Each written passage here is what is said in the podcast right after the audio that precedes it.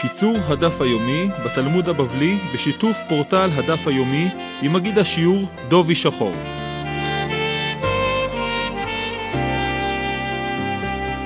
שלום למאזינים, היום במסגרת הדף היומי נלמד מתוך דף נ"ב במסכת קידושין. בדף שלנו מופיע כלל פסיקה ידוע שמופיע בכמה מקומות בש"ס. בדרך כלל כשישנה מחלוקת בין רבא לאביי, ההלכה נפסקה כמו שיטת רבא. אבל בשישה מקומות נפסקה הלכה כמו אביי ולא כמו רבא. הגמרא נותנת סימן לזכור את ששת המקומות הללו. הסימן הוא יעל כגם. כל אות בסימן מרמזת לסוגיה אחרת שבה נפסקה הלכה כאביי, כאשר האות ק מסמלת את סוגייתנו סוגיית קידושין שלא נמסרו לביאה. מה הכוונה קידושין שלא נמסרו לביאה? מדובר בקידושין שלא יוכלו להתממש, והאישה אסורה או נאסרת על המקדש במעשה הקידושין. למשל, כאשר אדם מקדש אישה כשהיא אחת מכמה אחיות, מבלי לבאר איזו מהאחיות הוא קידש. פרשת השבוע שלנו, אחרי מות, למדנו שאסור לאדם לשאת שתי אחיות. ובמקרה שלנו, לא מבורר מי מהם מקודשת. לכן, קידושים כאלו הם קידושין שלא נמסרו לביאה. קידושים שלא יכולים לבוא לידי מימוש. רבא פוסק שקידושים כאלה לא תופסים. לעומתו אביי סובר שהקידושים תופסים, והוא בעצם אסור בשתיהן.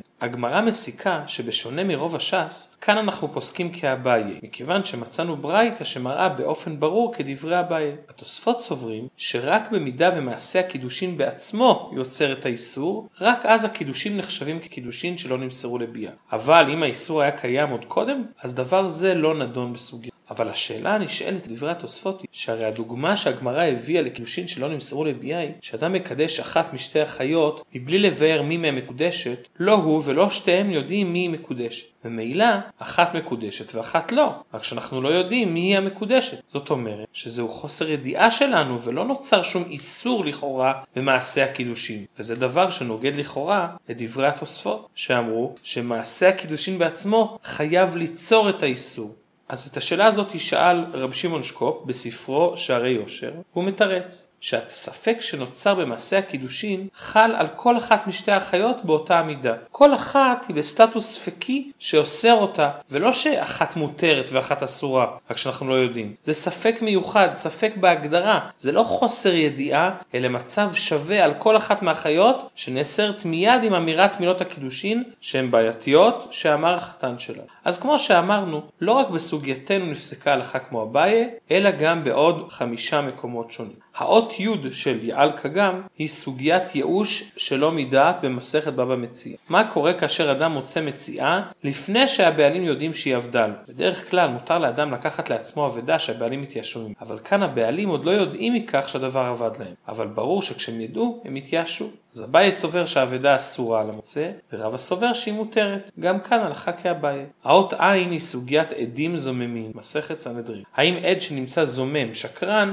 אנחנו פוסלים את עדויותיו למפרע או לא? רבא סובר שרק העדויות שייתן מכאן ולהבא, אנחנו נפסול, אבל אביי סובר שנפסול גם עדויות שנתן בעבר משעת העדות השקרית, ונפסול למפרע. והלכה כמו אביי. מהי הסוגיה של האות ל'? בזה נחלקו רש"י ותוספות. לדעת רש"י מדובר בסוגיית לחי העומד מאליו במסכת טובין, ולדעת תוספות מדובר על סוגיה במסכת דע, או סוגיה בפסחים. על כל פנים לשיטת רש"י מדובר בלחי העומד מאליו. הכוונה היא לדין לחי. לחי זה אחד מההיכרים שחכמים חייבו לשים בפתח של רחוב ללא מוצא, מה שנקרא בלשון חז"ל מבוי, שממנו יש כניסות לכמה חצרות. למרות שמדין תורה המקום נחשב לרשות היחיד, ואין שום בעיה לטלטל בתוכו בשבת, כל פנים חכמים גזרו שאסור לטלטל בו, אלא אם כן עשו היכר. אחד מההיכרים האפשריים הוא להעמיד מעין עמוד בכניסה למבוי. השאלה שנשאלה בסוגיה היא האם לחי שעומד במעילה בכניסה לאותו מבוי, יועיל להיכר שאנחנו זקוקים לו בהלכות שבת. לדעת רב הלחי זה פסול, ולדעת אביי היא כשר.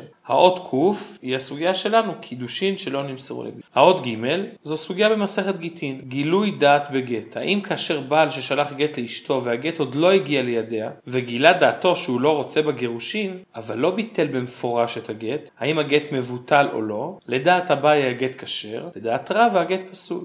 והסוגיה האחרונה היא באות מ' במסכת סנהדרין, מומר האוכל נבלות להכעיס. מבלי שיש לו רווח ממנו כלשהו מהעניין, אז לדעת אביי הוא פסול לעדות ולדעת רבא הוא לא פסול לעד.